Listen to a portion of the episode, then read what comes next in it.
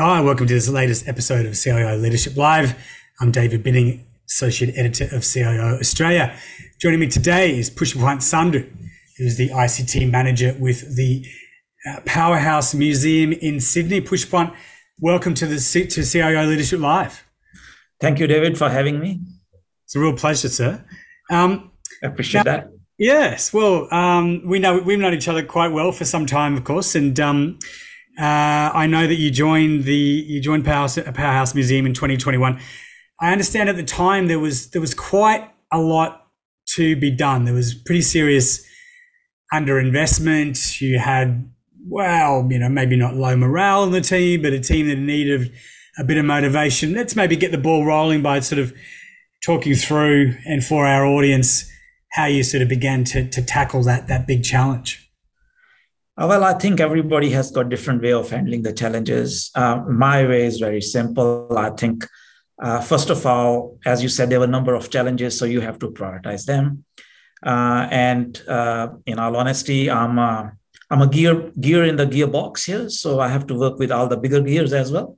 Right. Uh, so I had to engage with my executive team and the stakeholders and prioritize what the challenges are and where they see it uh, as prioritized. Uh, once that is done, then basically it comes down to project management, you know, developing the project and uh, uh, seeing that there's money and the functional requirements. So what are the deliverables are clearly defined. I use Prince2, uh, projects in controlled environment as my tool. And having done that, uh, you can draw out your project plan and then work with your team and uh, vendors and stakeholders to deliver all this. Becomes quite simple. As i say always how do you eat an elephant? You chunk it. So i've given you two big chunks and each chunk can be taken a bit more chunks right? Yeah well i mean and the organization itself the powerhouse museum itself is is quite an elephant as far as museums go. It's the it's one of the biggest if not the biggest in australia. It's it's one of the it's one of the oldest. So um, you know, it's fairly safe to assume that that you were having to grapple with quite a lot of legacy um, equipment, legacy systems, and and possibly even legacy attitudes, right? Uh, absolutely, I think um, um glam. Uh, that's um, you know uh, the museum industry or the museum museum sector itself suffers from uh, inadequate funding uh, and i think when the organization itself is not funded well then the ict is always seen as a cost center. So it gets thrown back a little bit.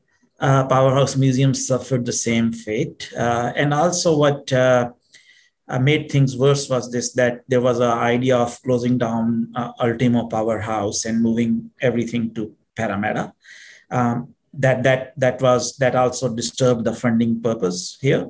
Mm-hmm. Uh, so when I joined, there were many end of line, end of service uh, kind of equipment, which uh, uh, for which I built the case, and thankfully to the mu- museum management, I got the funding and we refreshed um, much of that. Um, and that process is still ongoing. Um, so uh, the team again, the two managers had left when I joined in, and uh, that had basically uh, they needed somebody to uh, re-energize them and bring in some fresh air. So I took about six months working with them, like uh, uh, starting up the um, Kanban work, starting up the day, day hurdles, yes, you know, and asking them to come out for coffee. Some some some were brave enough to come along. Some some just shied away. But slowly, slowly, everything worked well. Brave. It's an interesting right now, cho- interesting choice of words. Anyway, yeah. Yep. So right now, I think uh, I have the confidence of my team. Yeah. Um, I love working with them. They're a great team, and uh, although we are a small team, uh, always uh, extended in our uh, to the elastic limit where we can go, but still we are functioning well. Yeah. And I understand that you you've grown the team quite significantly as well. Sure, uh, I brought in four um, uh, new staff members. That's within one year, which is quite significant. Like you can say, it's about half million dollar worth of uh, investment in uh, human resources, but it it was required. Uh, and uh, what has happened is this: you got I've, you got four staff for half a million dollars. That, that's that's pretty good going in the current climate Uh, it is. It is. It, it was very difficult. Uh, it was not easy. I had to hold many interviews, or rather, go through from one one advertisement to second one till the time we found somebody good. Uh, but it is there now, and I also had the opportunity uh, working with my chief operating officer, uh, Mark Wilston, to um, do the uh, planning, future workforce planning. Uh, although he wanted me to do it 2025, I stopped at 2024 because with such a large project, the future is cannot be defined to certain certainty, right? So, so the so the new new architecture architect has brought in some other senior managers into the team. Uh, so we will have about three more people. So in all, about seven more uh, staff has been added since the yes. time I joined. Yeah. So and that's naturally as, as, as well, of course, as a a refreshed technical architecture, you're dealing with a a, um, a brand new physical architecture. You alluded to it at the beginning, at the top of the show. The new museum that's about to be built in Parramatta for our non Sydney or Australian residents. It's kind of a uh, formerly a, a, big suburb sort of into a small city, maybe about 45 minutes drive west of Sydney. Now, obviously, that's a big um, project that's occupying your time. And I suppose in um, kind of parallel with that, uh, something that, that, that most people should be aware of with respect to museums is you have enormous archives, you have enormous repositories of data, and this has been a big part of your challenge, hasn't it? So I'm, I'm sort of bundling all of these challenges together, but you've got that the work in actually stand helping the, the role that you're playing in standing up a new building, which I understand is a couple of years away from actually opening, um, but concurrently um, helping the organisation better manage is quite enormous and and nationally critical um, archives. Right? Absolutely, absolutely. So, as I mentioned, that the Ultimo Powerhouse was to be closed, and we are we're going to go black for some amount of time in mm. in very near future. Uh, so all our collections needed to be moved out of this uh, Ultimo space. So we have Castle Hill as where we are managing our, our, archives. We are storing them there. Uh, so they are being moved, and part of the process which the government supported the proposal for Powerhouse Museum was to digitize them. Uh, we have got half a million objects, so we don't have that big a space anywhere to display them in one go every time, right? Uh, and and that's how the Parramatta Museum is going to be uh, playing a big function, uh, going to bring in new functionality where the exhibitions will not be running for a year or two years. The vision of uh, uh, our chief executive officer Lisa is this that we will have frequent change in our exhibitions so that we can bring these objects which are lying in the dark, you know, under very well preserved conditions, uh, preserving conditions, they will come out and people will have more interest in Parramatta Museum. Uh, she expects about 2 million uh, people walking in every year. And I, I, I believe she's going to achieve it uh, with the help of all the all the all the good stuff she has mm-hmm. uh, and it's doable and so thus comes the technology and the big project uh, having said that uh, to digitize uh, half a million objects we have already digitized 286000 of them mm. to consume to preserve that digitized data we spent smart money into high performance computing yes. with one, one petabyte of uh, storage. And that's expandable to maybe two petabytes at given time. Uh, but right now we are working through that. So uh, in my previous jobs, I've heard big data. So uh, this is my first time when I'm seeing big data. So, so, and it bring many challenges uh, for how you back up, how you store things, what you do. And they all are images; they are not compressible. You can't dedupe them. So right. So the backup is uh, another, uh, it's a different cup of tea than the usual backups. Yeah.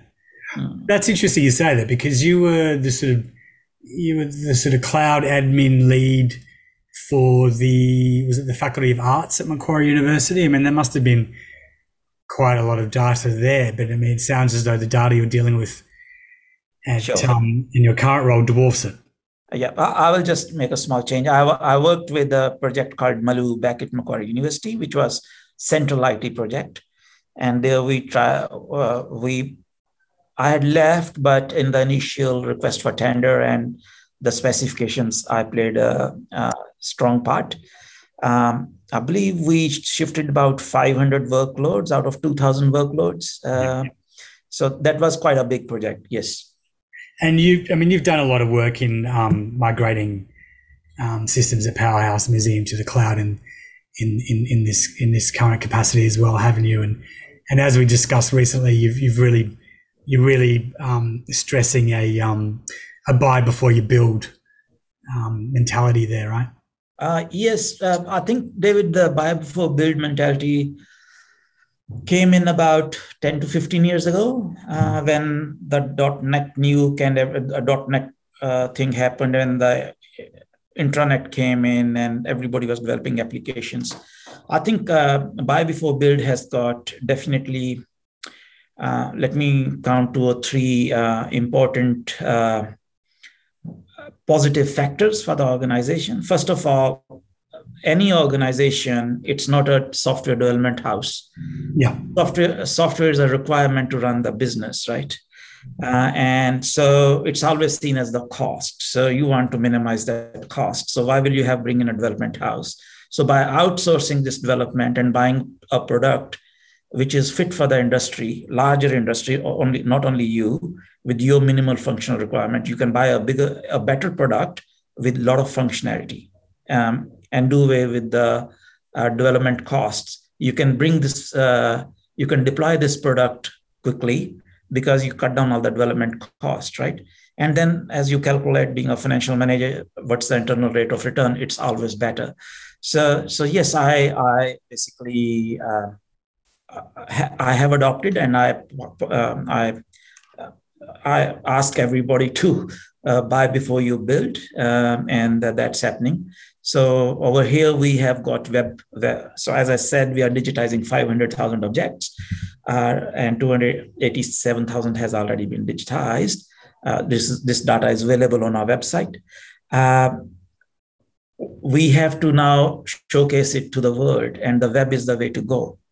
So Powerhouse has listened to my mantra or the industry mantra here, and we have found the right headless uh, content management system, uh, right uh, uh, uh Kubernetes uh, tool, which is being provided as a service.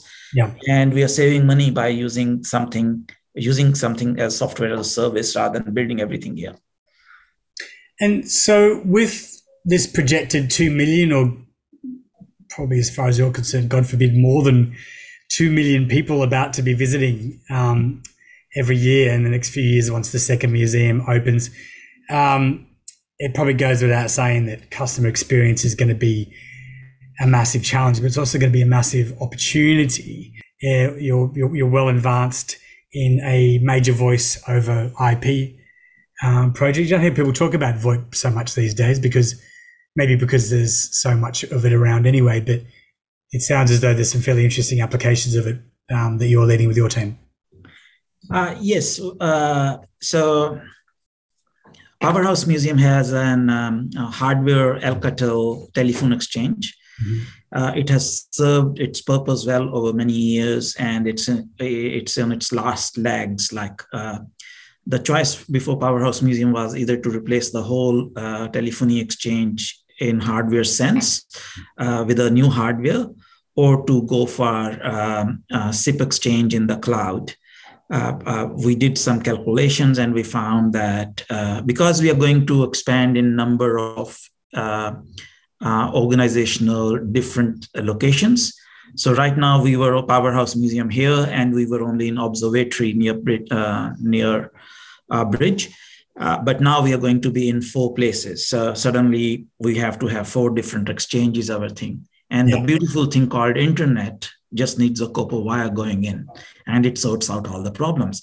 Yeah. And furthermore, uh, because the SIP, SIP exchange is managed by a telco, yeah. uh, so we just buy it as a software as a service from them. Uh, that that's going to happen soon, uh, somewhere uh, around mid-April uh, if we go on uh, keep going on track it has got a dependency on another project uh, uh with a domain name change and something.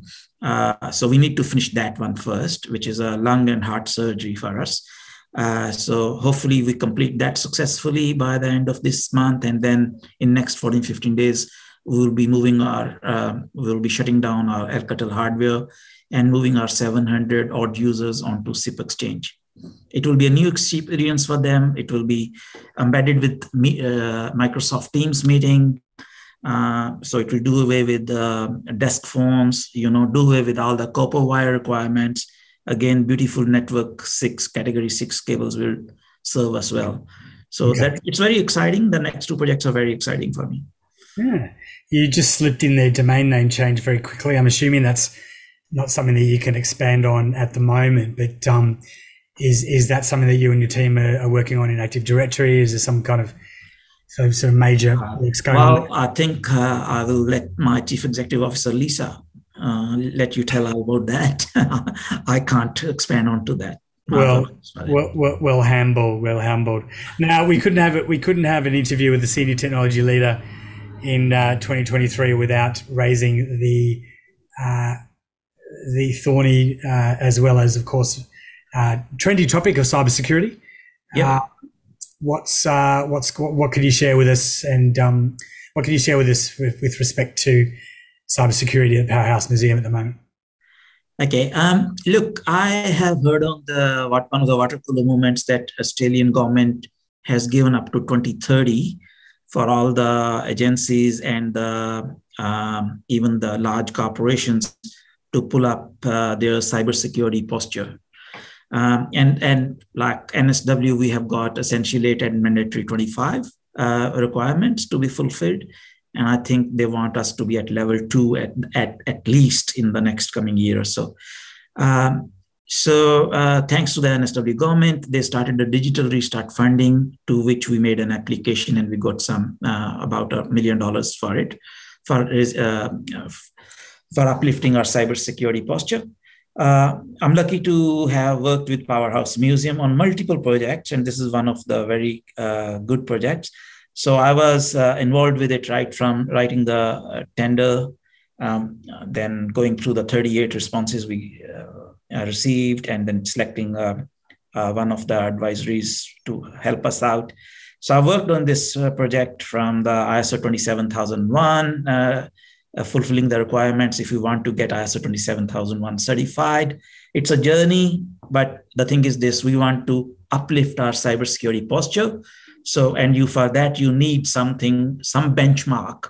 Uh, and I could have, we could have chosen, it's not me, we could have chosen NIST, but NIST is more in America. In Australia, it's more ISO 27001. So basically, when the decision came, um, Powerhouse Museum stuck with ISO 27001. Uh, and I worked with that, and uh, you fulfill the requirements of ISO 27001 by following the controls and the guideline procedure given in ISO 27002. Mm. So we have finished our discovery phase one, and uh, the report is ready to be submitted to the senior management and executives.